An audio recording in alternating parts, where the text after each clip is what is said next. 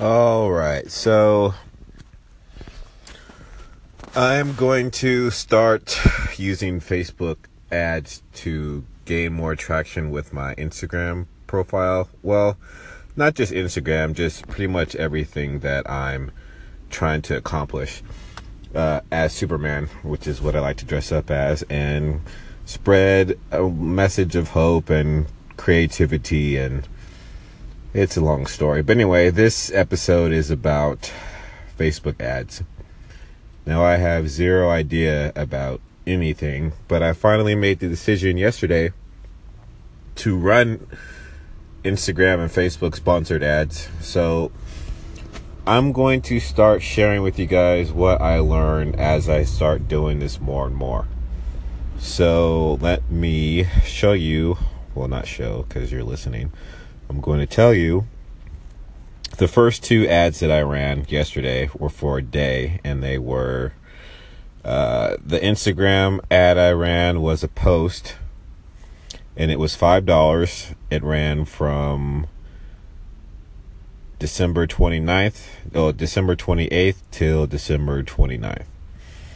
And let's see, I spent $4.18. It reached 2,369 people. It has a relevant score of 6. Uh, blah, blah, blah, blah, blah. I placed the ad in California, Hollywood Boulevard.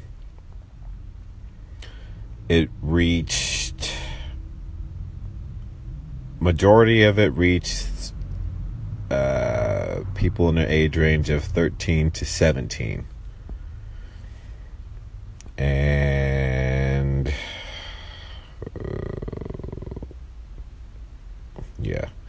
Didn't really get it didn't get any follows from it and i got 11 engagements. And that was in california on hollywood boulevard.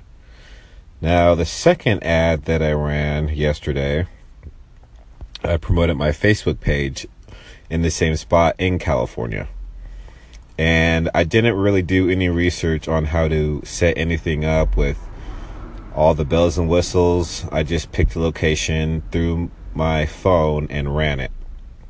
So, not really a lot of research there. I knew I wanted to get the ball rolling, so I just did something and I started. So, with that, I made a post for my page that just says, Just a guy who loves Superman.